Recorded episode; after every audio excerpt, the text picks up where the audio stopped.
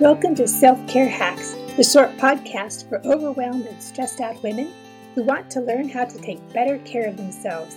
I'm your host, Anita Ojeda. I used to suffer from overwhelm and stress too, but I've learned how to take care of myself and take care of others. You can too. Today's guest is Tara Ross, and she is a author for young adult books, correct? That is correct. All right. And she's going to talk to us today about self care for writers. I have an image in my mind of novelists sitting in their office and typing away on a computer for hours on end and and that's pretty much their life. and sadly that's so far from the truth. I wish that was the life of most writers. All right. So tell me what is life really like?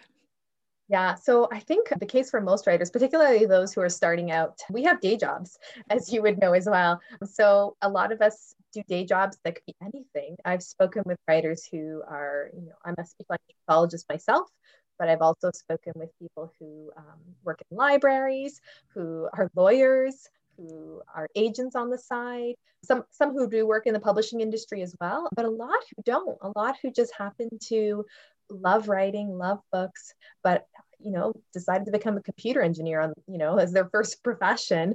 And now all of a sudden they're entering into this world of writing with a desire to be able to pour out as many words as they can in a day, but they might be coming home from already a stressful job, feel fairly exhausted, and then sit back down in front of a computer screen for another two hours, um, not aware of the burden it's placing on their body. Exactly. Okay. So, what did you say your real job is, or your other job? The one that supports your writing? yeah. So, my background is actually in health science, hence passion, but my master's degree is in speech language pathology. So I actually work in schools with children and I specialize in children who have difficulties with mental health and with literacy. Oh, cool. My grandson was diagnosed as being autistic right after he turned three, and he's been in speech for over a year now yeah. and occupational therapy. And he's For doing sure. wonderful. It's so helpful. Oh, I'm so glad to hear. Yeah, and, and that's another population that I do work a lot with. And I love, I love children. I love teenagers with particularly with high functioning autism. I just find that they have such a wonderful and fascinating view of the world. And I learn so much from them. Exactly. Yeah, I learn a lot from my grandson, and he's only four. yeah. Tell us a little bit about your book that just came out in May, actually. In May, okay. Yeah. So Fade to White is my debut novel. It came out through Illuminate YA, which is an imprint of Lighthouse Publications of the Carolinas, which is an amalgamation with Iron Stream Media. And it's a contemporary novel that is filled with lots of hope, but tackles some pretty serious topics um, related to mental health. I really uh, wanted to dive deep into anxiety as it's something that I've personally dealt with in the past and currently still have moments where I, I go back there, um, mm-hmm. as well as wanted to look at the impact of depression in family and uh, suicidal thoughts. So again, heavy topics, but I wanted to do it in a way that would be easily relatable for teens as well as for adults who might be reading it. So I worked in sort of a magical realism element, okay. looking at how faith can sort of integrate with a person's journey towards finding a better state of their mental health. Mental health is a, another topic I like to write about because our daughter, when she was in college, went through a period of depression and no one could figure out what it was. And then she kind of went off the deep end. And that's when we discovered she had um, bipolar disorder. Yeah. And so that was pretty crazy time for all of us. I bet. Yeah. And it's one of those things where feel like we don't talk about it often enough, um, particularly with our teens. I have younger children, but my nine year old is already sort of asking those questions about big emotions and how do we deal with them? And is it okay to experience the world in different degrees. Um, and I, I, really want her to have those conversations with me now. So as she gets older and she starts to have more extreme sort of variations, which inevitably might happen, as we know from statistics, it's, it's exactly. more common than not for us to experience sort of fluctuations in our mental health. Um, I want those conversations to be normalized and it to be something that we can just have on at the dinner table, and it doesn't have to feel like it's a secret. Right, and that's something that the church as a whole needs to work on as well because they don't realize how much harm they can do by minimalizing anxiety and other mental health issues and telling people to just pray more. Oh, trust me. Yeah. I, I come from a non Christian background. Um, okay. I grew up in a home where both my parents um, uh, did not espouse to any particular faith. And mm-hmm. so I came to my faith on my own. But it was interesting how faith was helpful for me because I was new to it. But then once I became more entrenched sort of within the religiosity side of things, I did notice that some people saw it as taboo to talk about your mental health and to explore the, the idea that sort of the medical model, which is my education, mm-hmm. can pair really well with faith, and that both aspects really do need to come together in partnership to help people who are struggling with their mental health. Because, yes, you want to be surrounded by a supportive faith community. Um, and yes, uh, prayer and journaling and communing with God is helpful. But yes, counseling is essential. And yes, medication for a exactly. lot of people is essential. Um, and so we, we need to recognize that both of those things come together to help us. Um, right. You wouldn't tell a diabetic to just pray more and eat a cookie. no, for sure. For sure not. That's awesome that you've written a, a faith based book that brings those topics up. And uh, I'm going to have to order it on Amazon and read it because I deal with a student population at my work where I'd say 75% of our students are in counseling. We have two full time licensed clinical counselors who work at our school. And our kids come from a background of generational trauma. Yeah. So, you know, we want to do everything possible to help their mental health so that yeah. their academic health gets better as well. Mm-hmm. Yeah, so. because you can't be you can't learn exactly. when you're not in a state where your body feels um, that it's not on high alert right? Right. You work all day and then you come home and you write all night or how do you how do you manage this? I have an amazing family. So a few years back when i started having kids and i uh, went through a period of postpartum anxiety my husband realized that i needed to find a better balance in my life and we really prioritized my health overall. And so instead of going back to work full time, he said that I think it'd be better for you to find a balance where um, you're not feeling burnt out with the kids and that you're not having this sort of mom comparison game going on in your head. Right. So I now work three days a week. And that's a really great balance for me. So I have two days where I can do all mom related things, but I also write um, nice. during those days. And then that frees up the time in the evenings. That's how it works for me.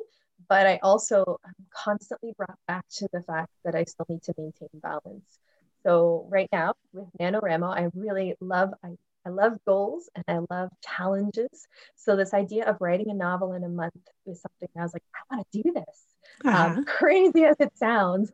And I've constantly had to step back and remind myself of healthy boundaries, not only for my mental health, but also for my physical health. Um, right. And, and, for the health of your family. And for the health of my family. And so if I don't meet those goals per day, I, I kind of, I'm constantly saying, it's okay. This is an internal goal I've set for myself. Does not matter. yeah, I'm kind of one of those goal people too. I haven't done the the Mora yet, but it's tempting. Seems like there's always, there's always too much going on in November at school for me to. I that's bet, my yeah. excuse. No, I could see that. I could see that. Yeah, I used I did the when they had the right 31 days in October. Mm-hmm. I did it, but man, it was a struggle because we always went on outdoor school during October, and oh, it was just so much. They quit doing the right 31 days in October. I started to write 28 days in February because, you know, 28 days is shorter. and February is such a blah month too. It so is. it's really nice to have a di- diversion from like thinking about the cold. And yes. well, at least cold so, where I am. well, yeah, it's cold here too. Even though we're in Arizona, it's still high desert. Yeah. So we've had snow and freezing weather already. Oh, wow. You work part time at a paying job, and then you mom part time and write part time. Three part times. It sounds like the typical woman. Pretty much. But it feels like full time everything at the same time. are your kids in school, like in real school, or are they doing at home school, or how? They're they're in real school yeah they were at home school because i'm in canada so they okay. were doing virtual learning is how we're raising it um, from about march of last year through to the summer so that was an interesting balance yeah. but now they are in full full day school back in class um, Good. yeah which is lovely because they miss their friends a lot yeah. we had a student who we were at a boarding school and so the kids came August 17, and we normally oh, wow. have a, a, home leave every four to six weeks um, where they have like four days off. And yeah. so none of that. We're just going straight through. One of the moms was missing her kids. Uh, and she's like, Oh, I'm just going to take them home and they'll do virtual learning. Well, it didn't work. And the oh, older oh, no. girl, she, she was depressed. I mean, she wouldn't get out of bed. She wouldn't talk to anyone. And so after two weeks, she hadn't turned any homework in and the principal called and it's like the mom was i don't know what to do. And he's like well bring her back. Yeah. And so because it was just too hard for her to do school in isolation like that. Yeah it is um, really hard. that's something that all parents need to be looking out for if your kids Absolutely. aren't in school is that isolation factor is is real yeah. And I spoke with somebody earlier this year who similarly their kids were in that sort of isolation. She had teenagers. Mm-hmm. Said, you know, often teenagers won't necessarily talk to you about how horrible of an experience it is because they don't want to feel like, oh, wait, staying home from school, I'm going to complain about this. Right. But, but it is, it's so hard. And even just um, from the few teens that I know personally from our church that I sort of have kept in contact with, they have really struggled with um, yeah feeling of isolation that's happened even because our high school students are half virtual. So half the time they're they're virtual half the time they're in class. And even that's been challenging. What areas do you find are the hardest to balance for you in your self-care with your crazy schedule? Ah uh, yes i would say probably my spiritual health and mm-hmm. my physical health I'm aware of them constantly and they mm. sit as little burdens on me because I know that ideally I'd like to spend all my time with God. right. And so being so busy with doing things that that I do feel like God has put on my heart to do, but also taking moments to be quiet. So I intentionally sort of set up this gratitude challenge with that in mind, wanting to be able to pause um, at least once a day and have quiet moments with God and be able to be thankful in that rather than always wanting to ask for things. And so that's been good, but it also has made me realize, oh wow, I only have one quiet moment with God a day. That's not that's not enough and so that's been something that's brought more to my attention lately and I'm, I'm starting to feel that distance and so i know i need to attend to that relationship more for sure and then my physical health i'm someone who uh, before kids was exceptionally active i like to do triathlons and mm-hmm. i currently rock climb and i like to run but all those things have taken the back burner when you have goals and other things that sort of need to be done um, right. the exercise and the maintaining my physical health has definitely taken um, a side seat to other things and I can feel it. So my back is, I have scoliosis in my back, just a oh, no. bit. So it also is more easily affected by sitting in a chair for too long. Uh-huh. And so I've really noticed that. But God blessed me with a husband who's a physiotherapist. So oh, nice. I have been so fortunate because on those days when I'm in so much pain, I can literally just go, hi, hon, what exercises or what stretches should I be doing for that pain? And he knows exactly what I need oh, to wow. do and I and I do it and so it, it really does help and so I've been very intentionally saying okay now I need to share this with all my other writer friends right. because it's a gift that he has given me um, but a lot of people may not have access or they might not feel comfortable going out to a physiotherapist right now. Um, so, right. so yeah, I just started posting little videos of me doing stretches so that okay. people can um, see what I'm doing. then can you send me a link to that and I'll include it in the show notes so that yeah, for sure. people can watch the, the little videos? Yeah. Awesome. yeah. So I, I just did a quick one. I do them on Instagram on the reels. So they're like okay. 30 seconds long. Nice. Um, there's one for four stretches for back pain when writing, and then there's another one um, about setting up an ergonomic workstation. Okay. So that you're saying rather than writing on the couch or um, I'm the person who is writing with an elevated computer screen, an external keyboard, um, my feet raised. I so sit on a yoga ball. Oh, even better. Yeah. Yeah, I bounce.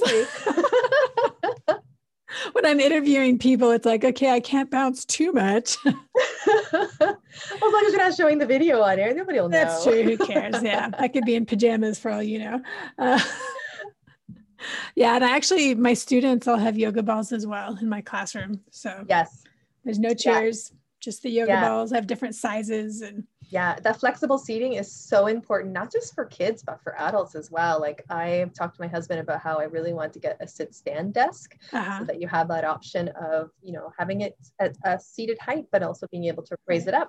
But yeah, the yoga balls and like fidget toys and all that kind of stuff, it's good for everybody. It is. It's awesome. Yeah, for sure. And I tell them when they get stuck and they can't think what to write next because I teach English. Um, it's like, okay, just bounce on the ball a couple times and something might come to you. Yes. So. Well, and I I said too, some of my best inspirations or breakthroughs happen when I force myself out to go for a very short jog, like right. once around the block. right. But it's that break, it's that that physical change in, you know, situation and movement and breath that allows you to have sort of this creative shift. And so you get out of sort of being in that moment in that phrase and that scene and mm-hmm. can move to something different. And all of a sudden whatever's around you could just inspire you all of a sudden to, to go in a completely different direction. So yeah i'd say that's a great advice. Uh, you know even if your your kids are allowed to do outdoor and they're allowed to just take a walk in the forest for a break, for a break come back. Yep. that's great advice. Do you have any other self-care hacks for writers yeah, the physical um, stretch. so you can post that. I think for mental health breaks, um, the gratitude is a piece that I'm really trying to integrate. Um, uh, noticing very small things in your surrounding that you're grateful for, and sometimes that will help inspire your writing. Mm-hmm. Drinking lots of water as we go into colder weather, I think that's essential for us. We don't realize how much lack of water and proper nutrition really does affect our energy levels and mm-hmm. the ability for our brain to function. So, and if you drink lots of water, you have an excuse to get up and walk around. Absolutely. Even if it's only to the bathroom. Even if it's only to the bathroom, it's somewhere. Absolutely. Yeah, I love working for extrinsic rewards in the form of food, um, but I, I always try and find healthier rewards. Um, mm-hmm. Right now, I'm using Ferrero Rochers for every 2,500 words, but the smaller goal mm. is berries. So I'll use berries as my like fuel because they're uh-huh. so much better for you than chocolate. uh, yeah. Um, well, dark but, chocolate makes you smarter. Oh, that's true. Yeah. That's, there's a study that came out a couple years yeah. ago that dark chocolate makes you smarter. So if you want to be a smarter writer, reward yourself occasionally with dark chocolate. There you go. Yeah.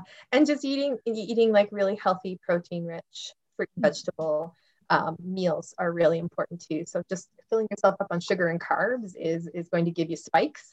Right. and you might find that you all of a sudden have uh, you know energy for five minutes, but then you'll drain yourself and you'll be like, I can't write anymore.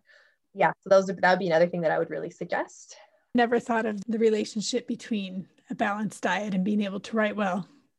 Yes, it's huge. Yeah, that's it's huge. Absolutely. Yeah. Yeah, and uh, you'll notice it in your work as well. Like if you're uh, in a day job, mm-hmm. if you are eating a lot of just like empty carbs and uh, like sugary things, you'll feel your body actually kind of go into this like downward energy slump mm-hmm. by midday. Um, but rather than grabbing a coffee with sugar and cream, if you can eat an apple, an apple will right. provide you with the same energy um, boost. And it better yet, pair it with some protein, like peanut butter. peanut butter and carrots. Uh, there yeah. you go. I know it doesn't sound as appealing as chocolate, but it doesn't. It doesn't. peanut butter and chocolate. There you go. There you go. Dark chocolate. Yeah. oh, that's awesome. Okay. You know, and I should have known that. I should have thought of that because I know when all those classes for studying for the ACT and the SAT tests, which are college entrance exams here in the United States, they say, yeah, take a protein snack with you and make sure you yes. eat well beforehand. And yeah, there's definitely a connection between your brain and your creativity and your stomach. For sure, for sure. And the other one that's really big, because we do a lot of self regulation with the students I work with, but being aware of the environment that you're writing in. Mm-hmm. So I know a lot of people like to think about that token writer in a cafe. Um, right. And sometimes that can be very inspirational for someone. but at, at other times, you might find that you need some place where it's quiet. You might need sort of the instrumental music in the background that will really help to sort of calm you to a place mm-hmm. of being able to feeling like you have the time and space to write. And even if you only have half hour chunks because you have kids running around, you know, saying to your spouse, I'm going to go hide in the closet and put on headphones with your nice right. soft music for that half an hour, um, you'll be amazed at how much more easy your mind is able to enter into your story rather than feeling that stress of, oh, I only have half an hour. Um, or you hear harder. a sound and you think, oh no, do I yeah. need to go intervene or is my spouse yes. taking care of it? For sure. That's why I'm hiding in the basement right now while my spouse is upstairs playing Lego. there you go. Now, are, are your children in school? Yes. So they're six and nine. Six yeah. and nine. Okay. So they're both in school. Nice. Yeah. Yeah. I remember how hard it was to to just focus and do anything when my kids were young. It is so hard. And most of my writing when my kids were young and not in school yet um, was done in the evenings. So I had to sort of carve out that nine and 10 was usually my writing time. Mm-hmm. Um, you know, I would do that for an hour in the evenings once I felt like, okay, the house is clean-ish. Um, the f- food for tomorrow is sort of planned-ish. Um, right. I have an idea of what I need to do for work and I spent some t- quality time with my husband, and now I'm going to go write. And so, yeah.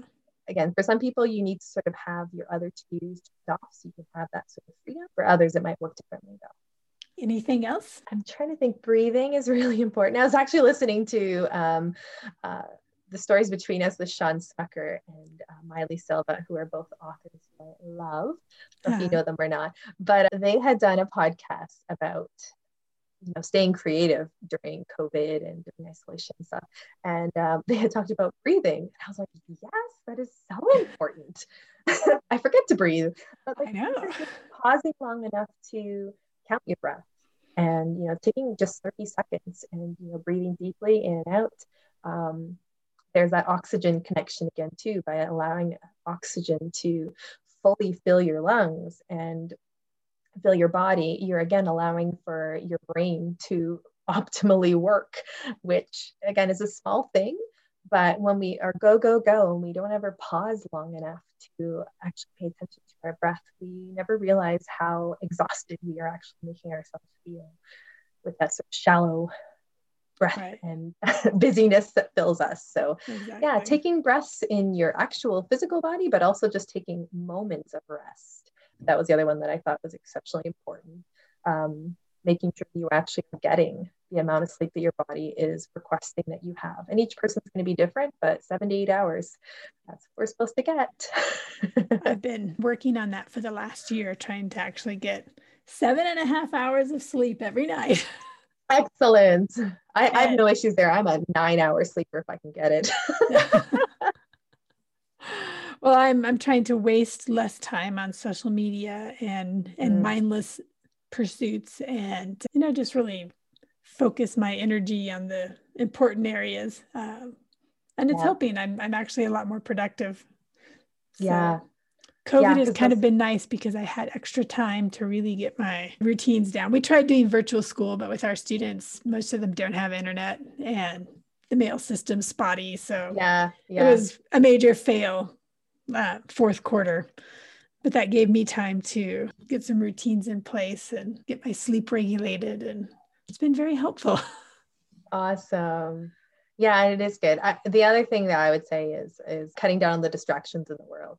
So filling your time with things that fill you up. So right. if that's reading, reading more. If that's spending time with your family, spend more time with your family. Um, again, I'm not in the states, but not listening to the election stuff. Probably, Probably a good thing. yeah. Probably would be helpful. Not listening to the daily counts of COVID t- cases probably yeah. would be a good thing. Um, yeah, yeah, and just yeah, taking more time to fill yourself with things that are you know, going to be healthy for your mental health. That's right, because if we don't have anything in us, we can't get anything out of us. Absolutely. I will make sure and leave a link to your Instagram so that people can check out your reels for some stretches for writers who are at the desk too long every day. And yes. um, thank you so much for all of your your great advice on how to take care of yourself if you're a writer. And maybe one day you'll get to write full time. Oh, wouldn't that be the dream? But I'm I'm can perfectly content with how God has got it worked out right now as well. So That's yeah, awesome. thanks so much for having me on, Anita. You're welcome. It was great talking to you, Tara. Here's a summary of Tara's 10 self-care hacks for creatives. Number one, enlist the support of your family. Hack number two, learn to set healthy boundaries. Hack number three, identify where you struggle the most in your self-care routine. Hack number four, do one small thing to take care of yourself in that area and then put it into practice. Hack number five discover ways to incorporate physical activity or stretches into your writing time. Hack number six eat a balanced diet. Hack number seven choose your environment. Hack number eight don't forget to breathe. Hack number nine get enough rest. Hack number 10 fill your time with things that fill you up. Join us next week when I talk about growth mindset and fixed mindset. Which one do you have? The answer might surprise you. Take care of yourselves, my friends. You are worth it. You can find me at selfcarehacks.net or check out the show notes for links to my social media accounts. If you enjoyed this podcast, take the time to tell a friend. Together we can build each other up and teach each other how to take better care of ourselves. I'll see you here next Tuesday with more self care hacks to help you overcome the overwhelm.